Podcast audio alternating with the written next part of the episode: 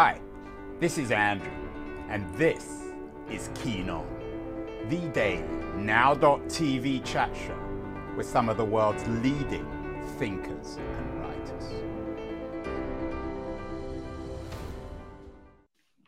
Hello, everybody. It is Tuesday, December the 20th, 2022. It's been quite a year in American politics. I'm just back actually from New York City, where I did a debate for Intelligence squared on whether or not January 6th, 2021, the year before 2022, of course, uh, that the Jan 6th insurrection represented what we talked about as an existential threat to American democracy.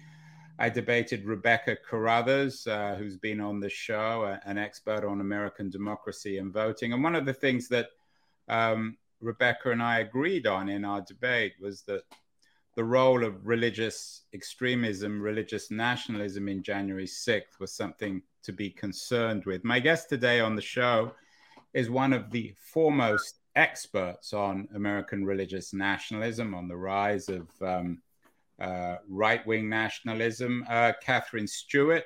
Uh, she's been on the show before, and she's the author of The Power Worshippers Inside the Dangerous Rise of Religious Nationalism. Uh, and I'm thrilled that Katherine is joining us. Katherine, um, kind of year has 2022 been for your power worshippers, the religious nationalists on the right side of American politics? It's been a very good year for them in terms of the courts. This is a movement that has invested for decades in infrastructure, much of it focused on uh, overtaking the courts, and they finally have the Supreme Court that they need. So we saw the Supreme Court um, overturn Roe, which is really just the beginning. They're just getting started. They're going to go after a range of individual rights, not just uh, reproductive rights, but a number of other individual rights, including uh, voting rights. We saw a case, uh, Carson versus Makin, which increases, will end up increasing the um, uh, flow of public funds to public education, uh, certain types of religious proselytizing in uh, public education settings, which is a consequence of another case.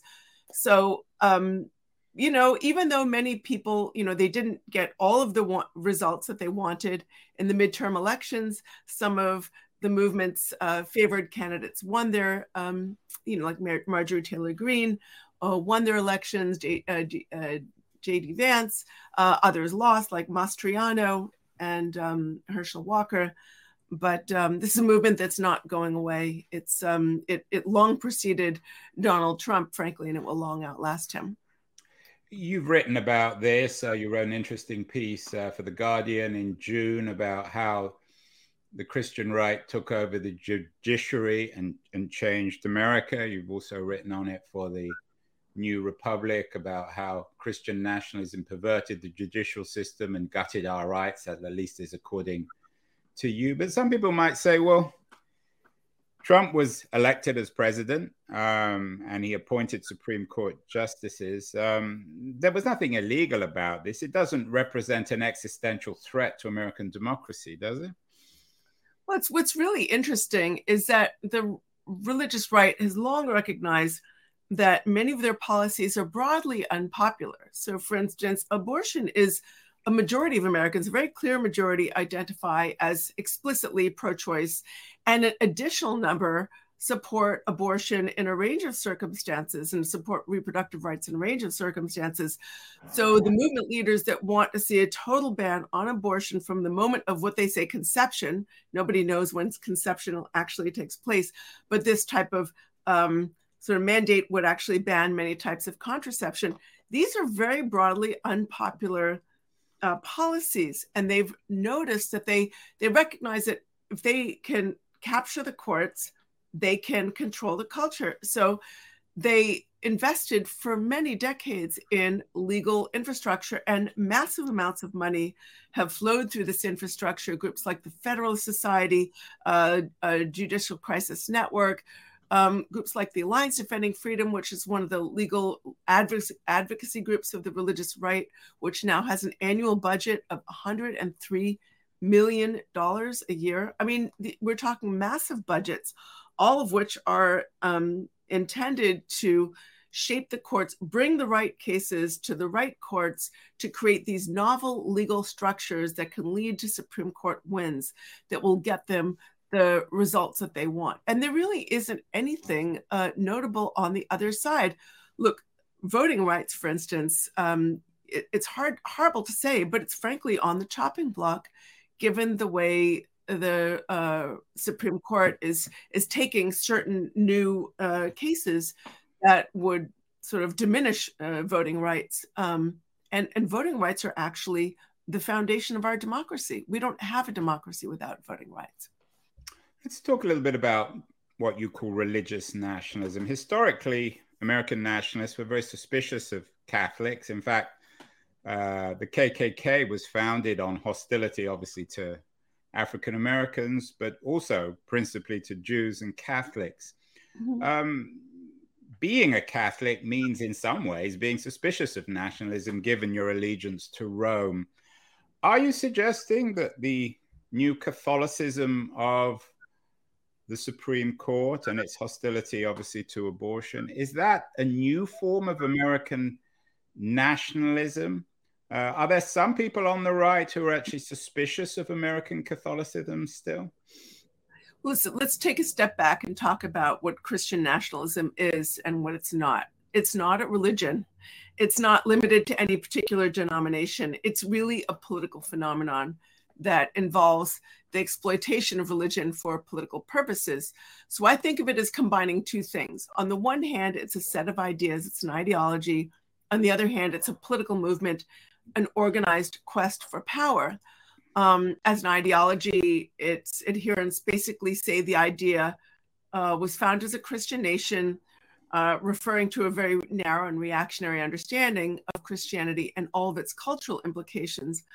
But that ideology is really just a tool, a very useful tool, for instance, for um, a leadership driven political machine that turns that story into political power. And, um, you know, the movement for has you know, it, it, it, works across denominations. It includes many evangelicals, although it excludes many evangelicals too. It includes um, a cohort of uh, ultra conservative Catholics. Um, there's a, a, large, sort of, I would say, um, uh, number of the movement leaders, especially in the legal sphere, that are themselves conservative Catholics. But the movement also draws support from people who um, and uh, of course, it brings in uh, right wing Pentecostals and neo charismatics. Um, it draws support from people who don't identify as Christian at all. I think about Barre Seid. He's a Jewish billionaire from Chicago who donated $1.6 billion to form something called the Marble Freedom Trust. And he put, put Leonard Leo, who's the head of the Federalist Society, in yeah, charge. we, you and I have talked, we, we've talked about Leonard Leo before, but are you suggesting then that, say, the Catholics on the Supreme Court um, who have tilted the court, are they consciously doing this? Um, do they still believe that they're Catholics, or is that a front for their own in your view at least, uh, right wing extremism?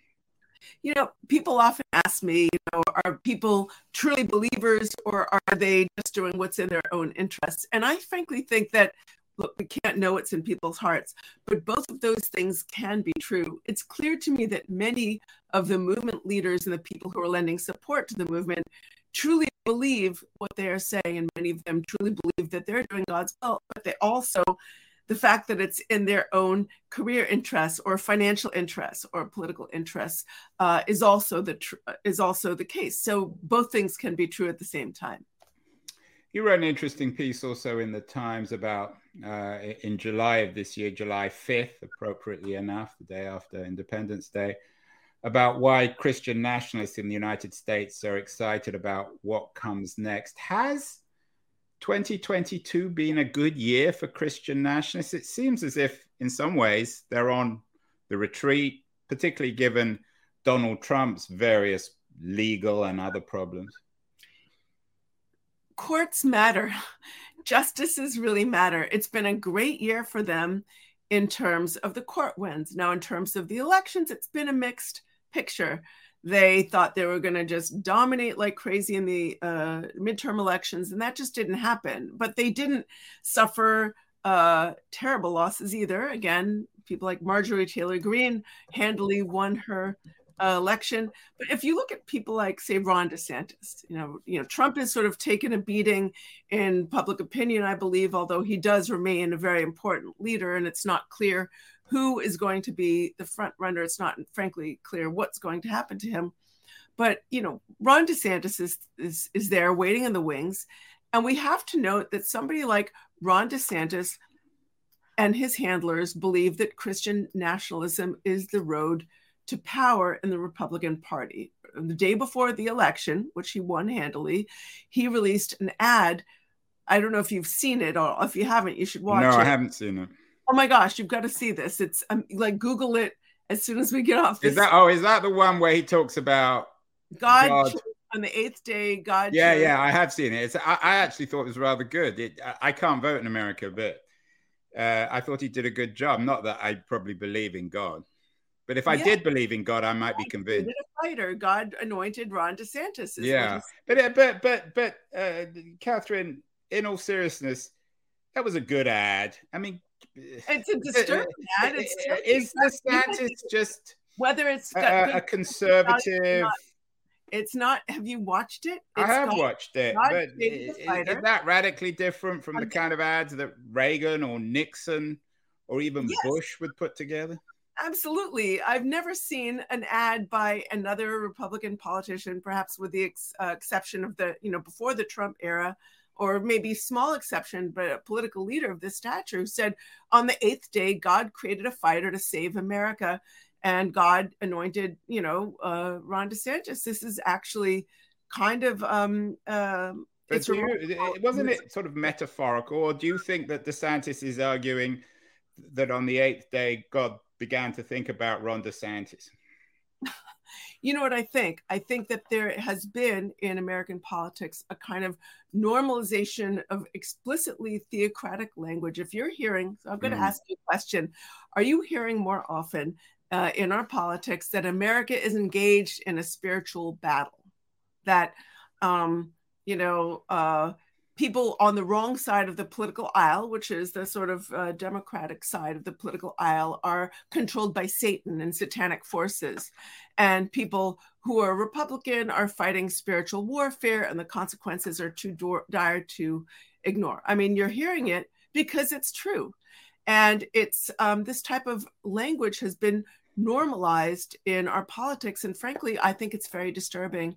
Um, I, when I started reporting on this movement 15 years ago, this kind of explicitly theocratic language was um, often sidelined within the Republican Party. Leading politicians might sort of throw at supporters a support, like a kind of a wink and a nod. Um, I remember when uh, Ronald Reagan, uh, I mean, I wasn't there, obviously, but he said to a group of uh, pastors, um, in 1980 or 1980 1981 at the reunion arena in in in dallas texas he was speaking to a group of pastors and he said i can't endorse you but no, I, you, I know you can't endorse me but i endorse you uh, and what you're doing and and the crowd went wild because he had just signaled to them that he was on board with what they wanted. But that wasn't saying god created me as a fighter to save our nation and we're engaged in a spiritual battle. I mean the language was much softer and i think we have to step back a little bit and recognize what's happened to the republican party in the last kinds of 15 years. This is a party that has made room for kinds of um, frankly theocratic language, domestic extremism, hate, and conspiracism. And those who advocate for that type of conspiracism and hate now represent, frankly, a very, very large part of the Republican Party. Um, yeah, it's it's we've done a number of shows actually on on this rightward shift within the Republican Party, and I wonder how it's affected the Democrats. You you had an interesting piece in the New Republic uh, from May in this year talking about why the Democratic Party is shedding Latino votes. Um, Thomas Frank had an interesting piece in this morning's Times, I think, about how the Democratic Party needs to also change. how is how are the Dems dealing with this? Do they need to make themselves more open, if not to religious nationalism, certainly to um, the spiritual needs of some American voters? Well, those are two separate points I'd like to address. The first is um, religious nationalism is explicitly anti democratic. It's a rejection of the values of pluralism and equality that represent the best of American promise. It's like, um, but one thing that uh, Democratic uh, strategists have failed to do is reach out and do faith outreach at times when they really needed to. One of the reasons that the Democratic Party has been shedding Latino voters um, is because there is a tremendous amount of effort to do faith outreach among in in, in the Republican Party. Um, a lot of, um, uh, so I would say, conservative leaning Latino churches or, or Latino churches where you had congregants who are conservative leaning on certain types of um, issues, in particular issues around family identity or things like uh, abortion rights or, or same sex marriage and things like that. Well, the Republican Party saw opportunity in doing that types of outreach. And when I was at the last Road to Majority conference, it was um, an initiative of Ralph Reed's Faith and Freedom Coalition. It's one of the leading, he's one of the movement's most, I would say, astute and seasoned strategists. You had folks there talking about, like, you know, one of the folks there, a woman named Nelsa Alvarez, said every area that we went after, she was talking about Latino outreach. She said, area, every area we went out uh, after went majority red, reaching out to Latino and Latino um, majority churches. Organizations like um, Ministros Hispanos del Sur de la Florida, that's like this sort of pastors network in South Florida, targeting Latino and Hispanic pastors. Um, they draw them into these networks, they get them involved and their congregants involved in kind of right leaning, like religious right organizations. And they've worked with um, Ralph Reed's Faith and Freedom Coalition. So they've seen the opportunity and um, and that they've been sort of working on that for some time and we're seeing the consequences in our politics today in 2020 i believe there was an 8 to 10 point shift among latino voters toward the republican party and in the midterm elections, you also saw a shift, and the shift was very pronounced in certain areas. Um, you also have investment in uh, Latino focused media. Um, I don't have the names of the radio networks or TV networks in front of me, but um, there's been investment in sort of um, um, media that targets Latino uh, Americans uh, that kind of mix news that they need and you know often spanish language with a kind of more right leaning perspective. And it's designed to kind of shift um, the, those political allegiances. So that's been a real lost opportunity. And then you you asked about another issue and you're going to have to remind me of what it is. I'm so sorry. Well the the need for the democratic party to incorporate this into their movement. I don't expect Joe Biden will come up with an ad suggesting that on the eighth day God created Joe Biden. Uh, but but do the Democrats need to incorporate a degree of religiosity, even if it's not hatred and power the worship, into their party? They already do. It's really amazing that there's a sort of myth that uh, Democrats are godless and you know, don't uh, talk about religion. And if you actually listen to Joe Biden speak and many other uh, Democratic leaders, he's a Catholic, of course, Biden. Talk about their faith all the time. It's just that you have on the right this sort of you know blaring message all the time. They're godless. They're satanic. They're pedophiles, and um, you know they're also um, you don't have the sort of networks like Watchmen on the Wall and Faith Wins and Ministros Hispanos and Church United doing the kind of um, networking among um, uh, and the kind of frankly par- partisan political activism on the left that you do on the right. And and when I say left, I mean moderate, liberal, you know, uh, progressive, very broadly speaking. On the right, you have these networks that draw pastors in and get them engaged in sort of frankly partisan politics because the movement leaders know if you can get the pastors you can get a certain number of their congregants and if you can turn out the you know people in churches to vote in large numbers. It's a way to sort of one of the ways you can help you dominate in election cycles. Look, in a country where 40 to 50 percent of people don't turn out to vote, and an additional number have their event uh, votes essentially stolen from them through gerrymandering, voter suppression tactics, and the like. You don't need majorities to dominate in election cycles. All you need is a disproportionately organized minority. So there's a lot of organization through faith groups and, and churches. Now, on the left, there's a little bit of that too through groups like Souls to the Polls. It's uh, been a very um, uh, sort of, um, I think, um, successful initiative in some of the places where that's worked, but it's not the same on the same scale as as uh, the kind of organizing through faith groups on the right. Katherine, if it's not political, what about generational? We did a show with Kyle Spencer. I'm sure you're oh, familiar yeah. with her new book, Raising Them Right The Untold Story of America's Ultra Conservative Youth Movement and Its Plot for Power. To what extent is 2022 being the story of how the religious right now is focused on younger people in America, particularly uh, with their college strategy? Uh, it, the religious right is very much focused on the young. Um, my previous book, The Good News Club, um, was really all about targeting uh, youth. I heard went to conferences uh, where children were, were, described as strategic machinery, and the most fruitful, uh, you know, mission targets. Um, I remember Matt Staver. He's the head of Liberty Counsel, founder and uh, former president and he said if you want to change the um, culture maybe he's still the president he said you need to go after those children age five to four uh, sorry four to 14 or five to 12 or something. He said that is the most strategic age group that we have.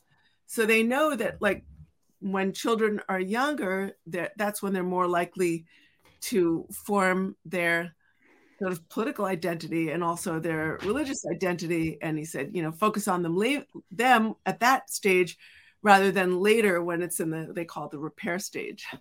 So um, that's one of the reasons why the religious right is so intent on dismantling public education, that public schools are where children uh, learn how to get along with others, including those who are different. They're explicitly diverse.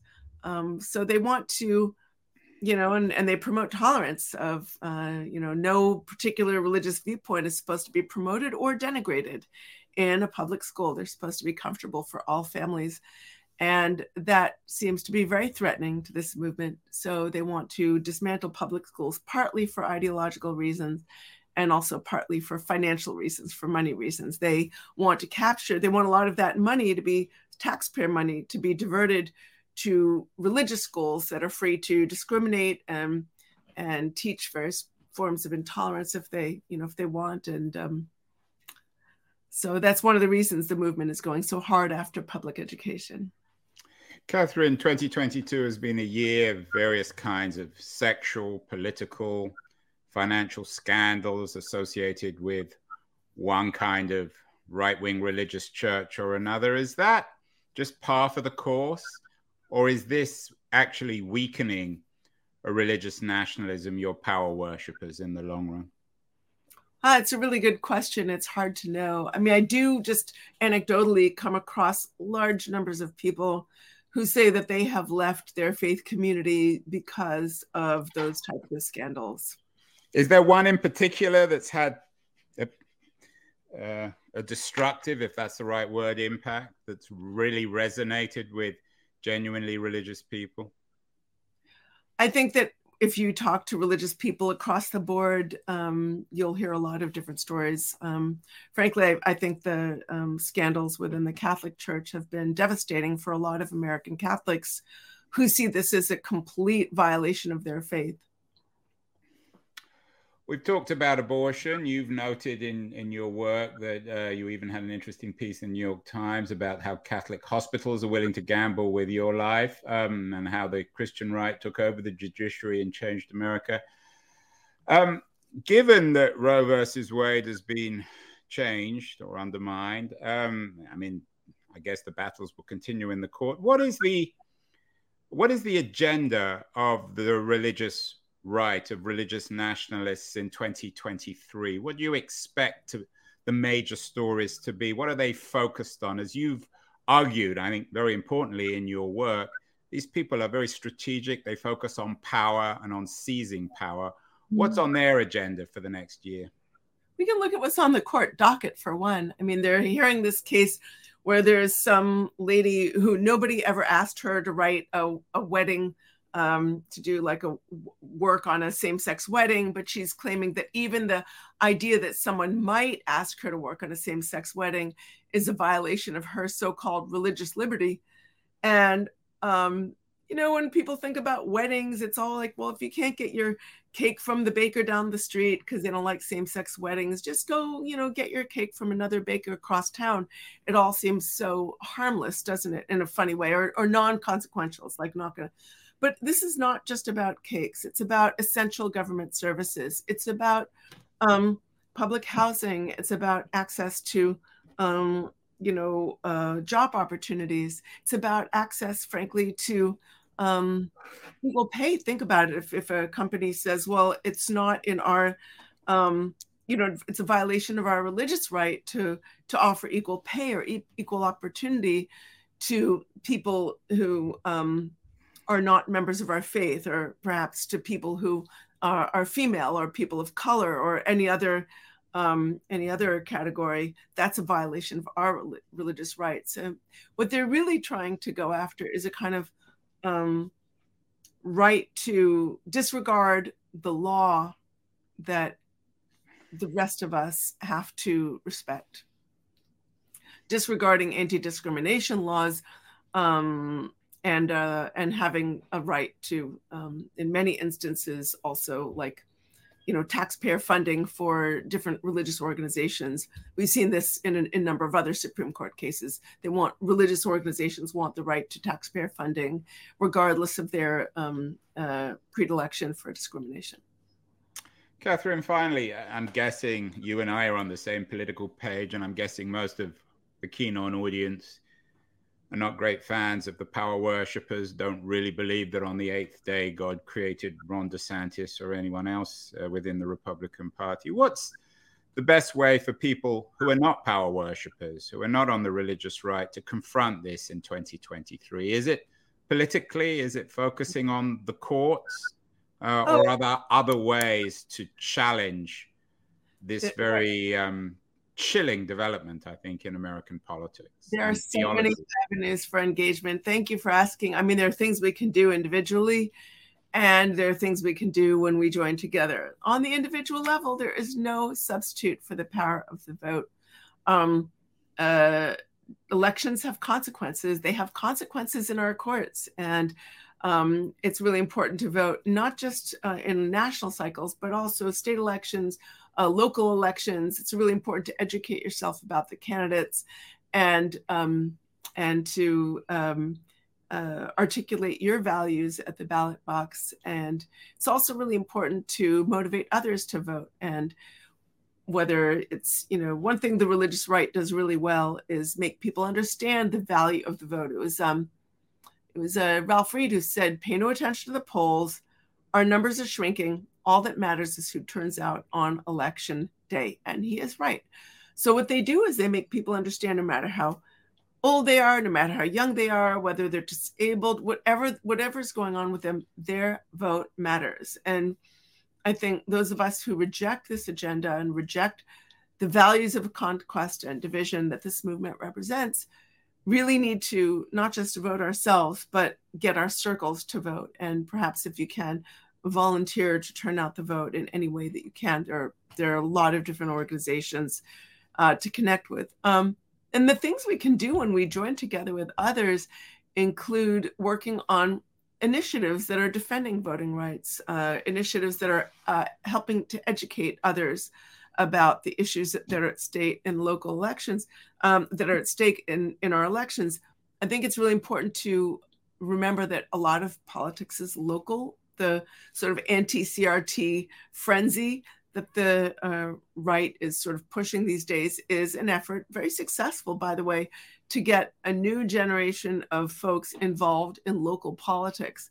So it's really important to you know, if you can, um, volunteer for your school board or get involved in, in your local politics in some way or, or help someone who is, whose um, message you support and whose values you support.